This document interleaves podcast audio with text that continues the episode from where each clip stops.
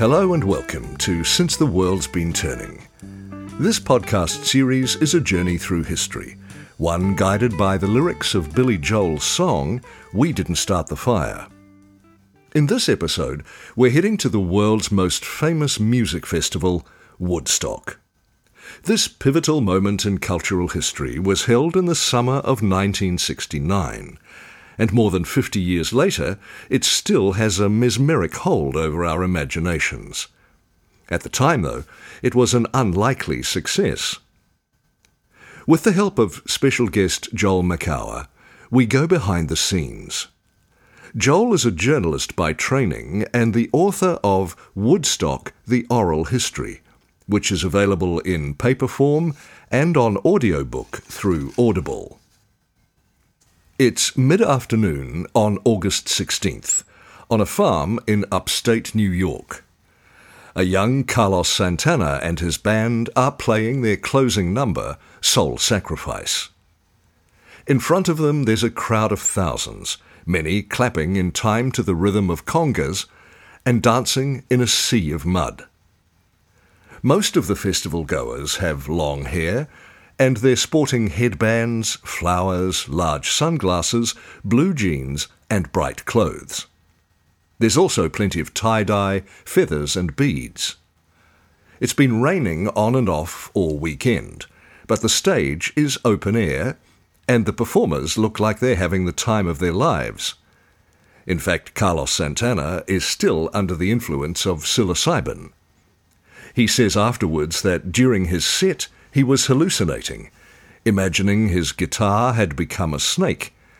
But watching him play, he's still nothing less than phenomenal. Thanks to the festival, Santana and his fusion of rock, jazz, blues, and Latin American music will become a household name.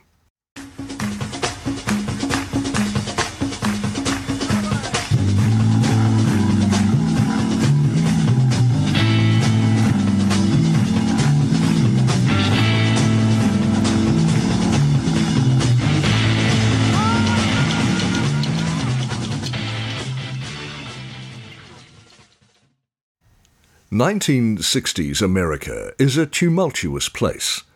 Society is changing.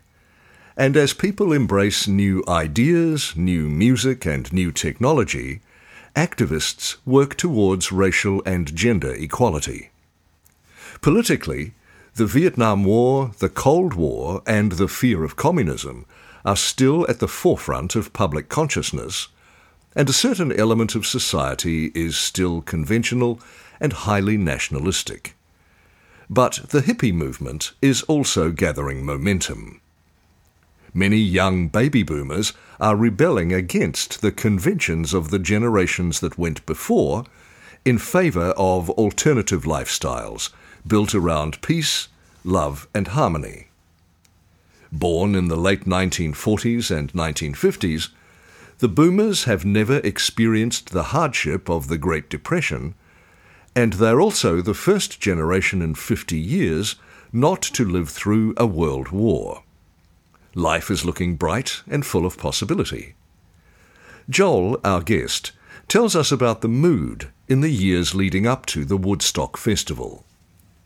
Woodstock took place in really one of the most interesting periods of history. Uh, in 1969, we had the Vietnam War going on, we had the civil rights movement, we had political turmoil um, we had the counterculture revolution, the hippies, uh, the marijuana weed culture was was starting to come into the fore, and um, it was a cultural revolution, a political revolution, uh, music, uh, everything was happening then, and um, so in in many ways, you know, Woodstock was a reflection of all of that.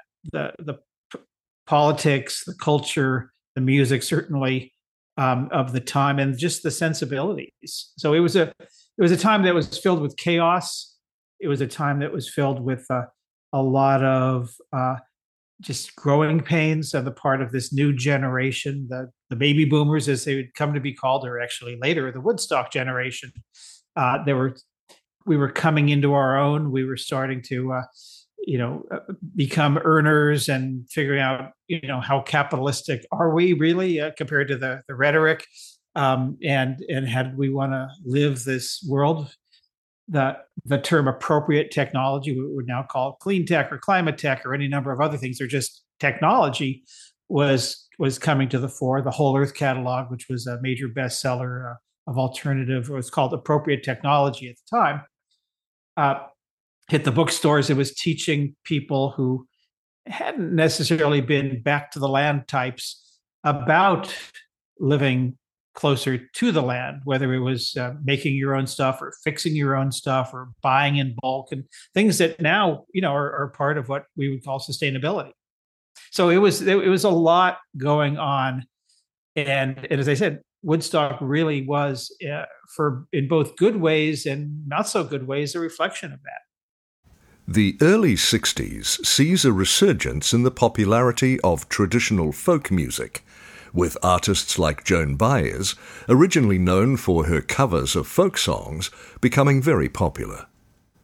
Baez and other singer songwriters like Bob Dylan, Janis Joplin, and Joni Mitchell also play around with genres, writing their own music infused with folk, rock, jazz, and the blues. This is also the age where the electric guitar becomes more mainstream with the rise of musicians like guitar virtuoso Jimi Hendrix, and psychedelic rock becomes popular on both sides of the Atlantic. There's more diversity and a greater sense of freedom in music than there has been in a long time. Two years prior to Woodstock, another music festival, the Summer of Love, is held outside San Francisco and it's then that the city's flower children hit the headlines and really come to public attention. About 100,000 people attend the event and take learnings from it back to their hometowns and countries. Woodstock, however, has become the most famous music festival of the era. Our guest discusses its unlikely beginnings. Woodstock was organized by four young men uh, in their early 20s. Two of them were sort of of the music business, or one was in the music business, the other was sort of ran a head shop down in Florida and was uh, also started managing some bands. Uh, so Michael Lang, who's best known now as the organizer of, of Woodstock, uh, really was his brainchild, along with Artie Kornfeld, who was at the time a young A&R man at Columbia Records artist repertoire. So he was in charge of some groups. He had also written a number of hits for other groups. And they teamed up with uh, two other men, also in their early mid 20s, uh, named uh, John Roberts and Joel Rosenman. Um, John Roberts uh, had inherited money from his family. It was the Block Drug Company. Uh, most people don't know, but um, but Woodstock was basically funded by Polident, the uh, denture uh, adhesive uh, product and a number of other things, over the counter drugs made by Block Drug. And his friend Joel Rosenman, uh, they uh, found each other. They one was friends with the other's brother, and they started to go into business. Uh, and they wanted to be writers, and they decided they wanted to write a sitcom about two guys with money who were trying to start business. So they they put an ad in the in the Wall Street Journal, the big newspaper of the uh, of the of still today, that said young men with unlimited capital looking for interesting and legitimate business ideas. And the hope was they'd get all these business plans, and that would be the basis for the writing the scripts for the sitcom. And they got thousands of them, I think 7,000 in, in very little time, and started wading through them. And they found a couple that were interesting, and they ended up building a recording studio in Midtown Manhattan and that got the attention of, of the two music guys, Artie and, and Michael, and uh, who wanted to build a recording studio in the town of Woodstock, uh, 100 or 200 miles north of, of Woodstock and of, of, of, New York City. And at the time, that's where Bob Dylan lived, and Janis Joplin, and the, the band, and a number of others. And they thought that having this this uh, recording studio up in the in the piney woods would be chill and, and and a great place for these groups to want to be, rather than the big big city Joel and John weren't that interested in building another recording studio, but they were interested in these guys because these guys they said, well, you know, if you really know all these musicians, as they claimed they did, let's have a big music event, and the proceeds from the event will go to fund the recording studio. so that was how it happened and it was uh, the first venue they had was not anywhere near woodstock it was in a couple counties away in a town of wallkill horrible name wallkill new york and uh, they started this you know putting this team together and starting to you know they found this uh, this uh, site that was going to be a, an industrial park uh, one of, one of the great oxymorons in the world for and in the meantime, this guy was going to let them use his festival. And then they started to build this out, and the townspeople in Wallkill started seeing all these hippies and these, you know, barefoot women with not wearing, you know, undergarments and all this stuff, and and they got really freaked out about this, and they realized that this what sounded like a folk festival was really going to be something much more. So basically, they pulled their permit with five weeks to go, about 35 days before this thing was supposed to take place and these guys were, you know, as we say, up a tree, and they they uh, scrambled and they uh, rented helicopters and flew all over the the region looking for the right piece of land, and they found this farm owned by this dairy farmer Max Yasgur that was perfect. And Max had been following because the because that the, the plight of this festival had been uh, front page news up there for for weeks. Uh, he had let the Mr. Yasgur had let the farm be used for Boy Scout jamborees and other things. So he, you know, he decided to let them use it. He also got paid a lot of money for this, so it wasn't just a philanthropic thing. Um, and that's how they found what became known as Yasgur's Farm. And um, actually, it was known as Yasgur's Farm before that, uh, and uh, and it all started from there. Yasgur's 600 acre dairy farm in upstate New York has gone down in history as an almost mythical place, though in many ways, farmer Max Yasgur is everything the festival goers were rebelling against. He's a 49 year old Republican voter who supports the Vietnam War. His son once says that due to wet weather, it's been a bad year for hay production, so hosting the music event is a way to offset the loss. But Yasgur was also a genuine believer in free speech. And when questioned about Woodstock, he speaks about the importance of closing the gap between generations. Here he is talking to the crowd. On?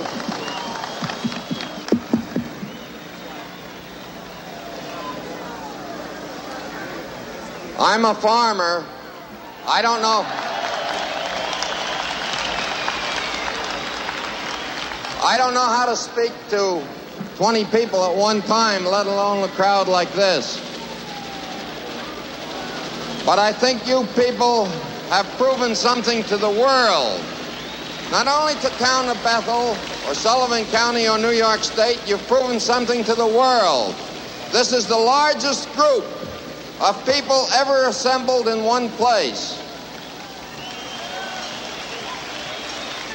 We have had no idea that there would be this size group. And because of that, you've had quite a few inconveniences as far as water and food and so forth. Your producers have done a mammoth job to see that you're taken care of. They enjoy a vote of thanks.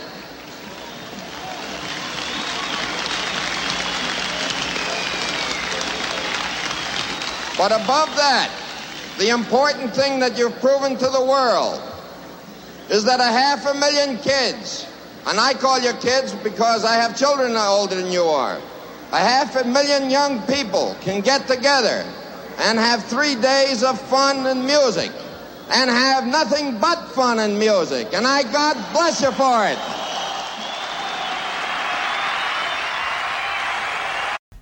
Not everyone is as broad minded as Yasgur and from the start, many of his neighbours are opposed to the event.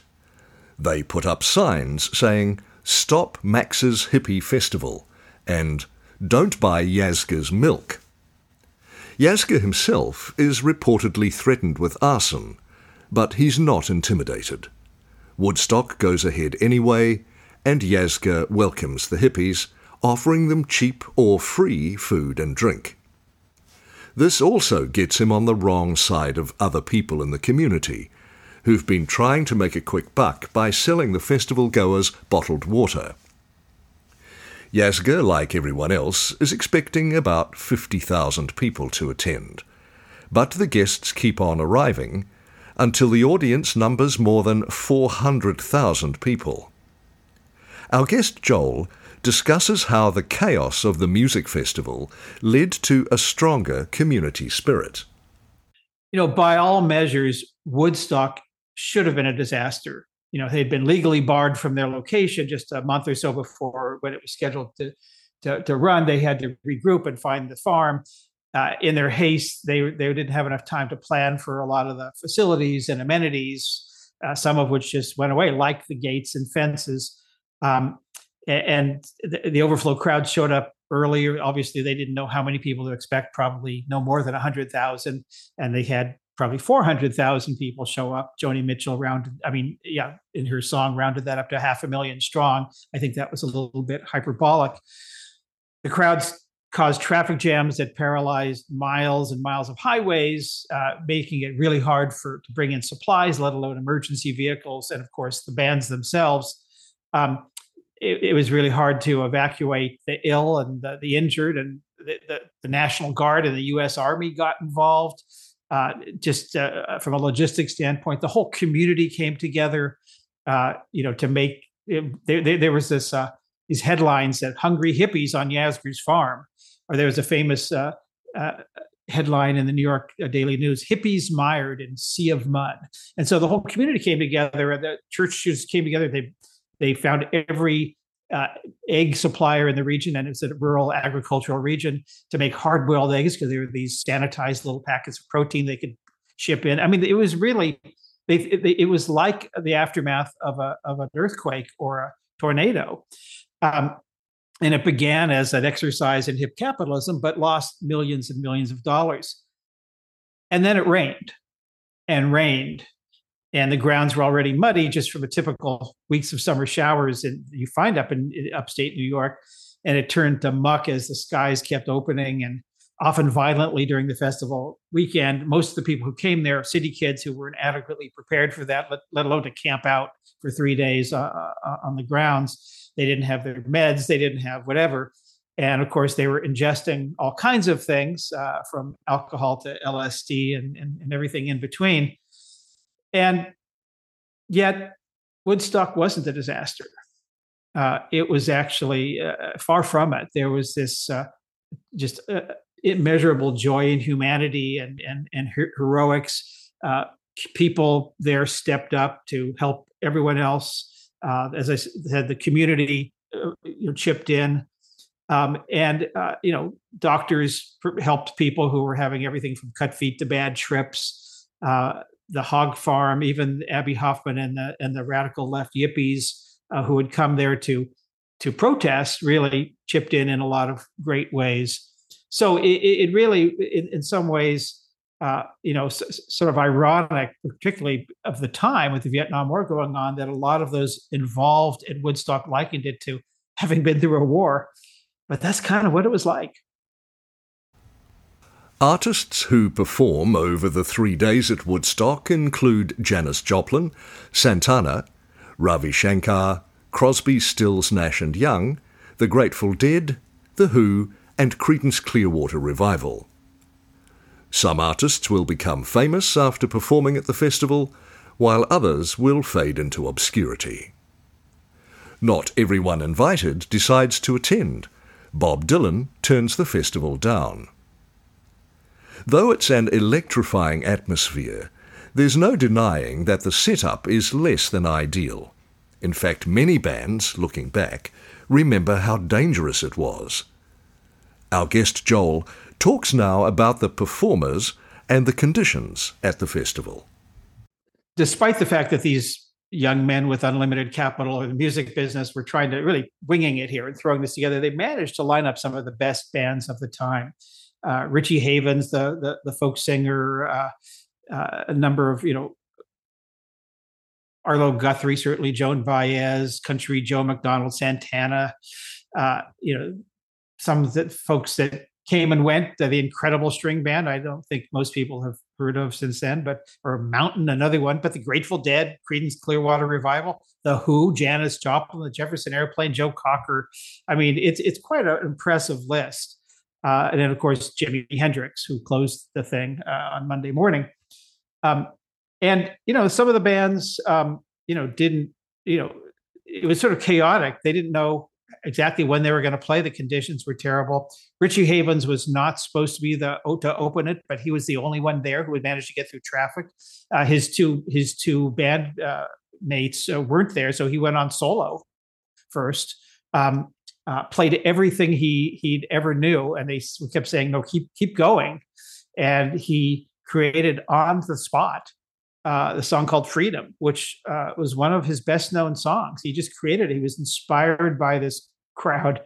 But they all said that it was so scary to, first of all, to fly in on helicopters, which is how they were bringing people in because the traffic was blocked. There was just, there were so many people coming to Yasgur's farm that there was, you could not get there. And so they couldn't get the bands in. They said flying in in these little helicopters was just sort of like a military mission, and um, and and this, they never, none of them had ever seen any crowds that big, and it kind of freaked them out. And then the conditions were really bad too. I mean, uh, their the stage went together at the last minute. They hadn't been able to bury a lot of the cables. Of course, it rained and poured, and they were there was you could there were actually shocks coming through some of the stage cables, and it, it was very dangerous. The the light towers, uh, if you've seen the movie, uh, were were shaking in the fierce winds, and they they had them tied down, but still people were climbing on them, and so they were less than stable. It, it really uh, was quite chaotic. Uh, Jerry Garcia was was famous for saying, "We were terrible at Woodstock." Uh, on the other hand, uh, you know Crosby, Stills, Nash playing with Neil Young for the very first time, or the second time I think ever, certainly in the biggest venue uh, arguably made their career, as did Joe Cocker, as did Country Joe McDonald. Uh, they played this, you know, set that really put them on the map. If, if not at the festival, then in the movie about the festival. Often overlooked elements of any large festival are safety and security. Considering the number of people that turn up, Woodstock goes fairly smoothly. There are plenty of accidental overdoses, but relatively few people need serious medical attention. Sadly, there are two deaths during the weekend one drug related and the other an accident. There are also reports of two babies being born, one in the traffic jam and the other in a nearby hospital after a pregnant woman was airlifted from the farm. However, these might be apocryphal stories. For years, historians have searched far and wide for the Woodstock babies without any luck. Here's Joel discussing security at the festival, which is worthy of a story on its own. One of the questions the producers were wondering is how do you police uh, something like that? You know, what do you do? People are going to want to come in for free. They're going to get into fights. They're going to, things are going to happen. And so they tried a number of things, but one of the main things they did is they hired a guy named Wesley Pomeroy, uh, who was 50 years old at the time, ancient. He had a crew cut. He worked for the U.S. Department of Justice, uh, but he had also been a, a, a, cop and a highway patrolman and had done a number of things and and had this very enlightened uh, way of thinking about people. So, for example, uh, when they heard that the Hells Angels were on their way up uh, to come to Woodstock en masse. Uh, and they were saying, "Oh, you know that that's not going to end well." They met met them when they all showed up. They hired them as messengers and sent them off in fifty different directions to be swallowed up in the crowd, never to be heard from again. Uh, they hired uh, some hundreds of New York City off-duty police except they didn't put them in police uniforms. They put them in in nylon jackets that said peace on the back. In fact, they were called please officers, P L E A S E, please officers, uh, and and little pith helmets and uh, no weapons, no badges, no anything. But they were just there to help. Uh, and then they hired um, the, a commune called the Hog Farm, led by a former stand-up comedian named Wavy Gravy, uh, who was also seen in the movie as one of the uh, the MCs of Woodstock and they had uh, uh, they were specifically there to help people camp out in the woods and build fires, but not too big a fire, and and deal with with uh, trip tents and things like that. And so that was also part of the security of how do we keep people safe? How do we we keep them peaceful, particularly in this you know unprecedented uh, mass of humans? Um, and, and and it all seemed to work. And then of course there were no gates and fences, and so you know, and yet people still wanted to sneak in. Oh, the, one of the other ideas was um, uh, if for people, if assuming there was gates and fences, let's dig a hole under the fence, and the people who have to break in, let's just usher them through the hole and say, okay, come this way, and just you know, just marginalize them and, and let them in and not fight them. It was really enlightened security of the time, and uh, hey, we should be doing more of that now. By the time Jimi Hendrix closes Woodstock on the Monday with a wailing electric rendition of the Star Spangled Banner, Yasgur's farm looks like a disaster zone. Unfortunately, Max Yasgur never really lives it down. He's sued by his neighbours for thousands of dollars, and he in turn receives a settlement from the organisers. He doesn't dabble in entertainment again. In 1970, he tells journalists he's back to running a dairy farm. But he's already become a counterculture legend. When he passes away in 1973, he even receives an obituary in Rolling Stone magazine, which is highly unusual for a non musician. The critically acclaimed documentary Woodstock is released in 1970 and it helps to cement the festival's popular image as a hopeful, exuberant musical celebration. This image lives on in popular imagination and in movies, books, tribute concerts, and plays. As Joel tells us, Woodstock probably wasn't the best music festival out there, but no other music festivals have really managed to approach its huge cultural significance. Here he discusses how Woodstock ultimately stacks up and why it's proved impossible to recreate. Musically, Woodstock is maybe a footnote in the history of, of rock and roll of the era. It certainly wasn't the first music festival. There had been many before that, and it definitely was not the last. And it probably wasn't the best. Uh, but and in fact, a lot of the people I interviewed for for for my oral history um, barely remember the music. You know, they knew the music was there and it kept everybody engaged and it was a rallying thing, but they don't remember a lot of things. People who were there at the very end remember vividly uh, Jimi Hendrix playing the Star Spangled Banner.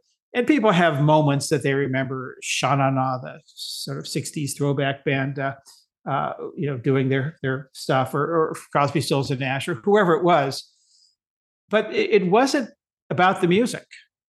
Uh, it, it, really wasn't, and and I think a lot of people, you know, think that they look at Woodstock and that was the great concert of that era.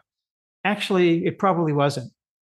In the nearly 55 years since the original Woodstock, people have been trying to recreate it some way or another. There actually were a couple of Woodstocks in in uh, 1989, 19 for the 20th anniversary, 1994 for the 25th, and they were anywhere from from not that interesting to actually pretty bad. Um, and you know, the question is, you know, can there ever be another Woodstock? No, oh, and there shouldn't be uh, anymore. You couldn't rec- recreate that moment any more than you could put four guys together with uh, three guitars and drums and call them the Beatles. And you know, it's just it's it was unique to that moment and, and those people in that circumstance. Uh, and I think that's you know, uh, we have to sort of leave it there. I mean, Woodstock in, in many ways was a reflection of who we were in 1969, the, the politics, the music, the sense, cultural sensitivities, everything else, uh, the humanity. But it really, uh, it's not something to be repeated. Uh, you know, there have been other great concerts since then, uh, music festivals, and that continue to this day. There's, you know, Burning Man and every September in the Nevada desert here in the United States, and you know things all over the world. And and I think those are the the offspring of Woodstock. But like most offspring, they've they've found their own path. Thanks for listening to Since the World's Been Turning. I'm Robin Harrison. Special thanks to our guest, Joel Makower. Joel is a journalist by training and the author of Woodstock The Oral History. His book is available in paper form and can also be found on Audible. It includes accounts of the festival from not only the performers and festival goers, but also people from the Bethel community. Thanks to Will McGillivray for the introduction music and to our writer, Elena McPhee.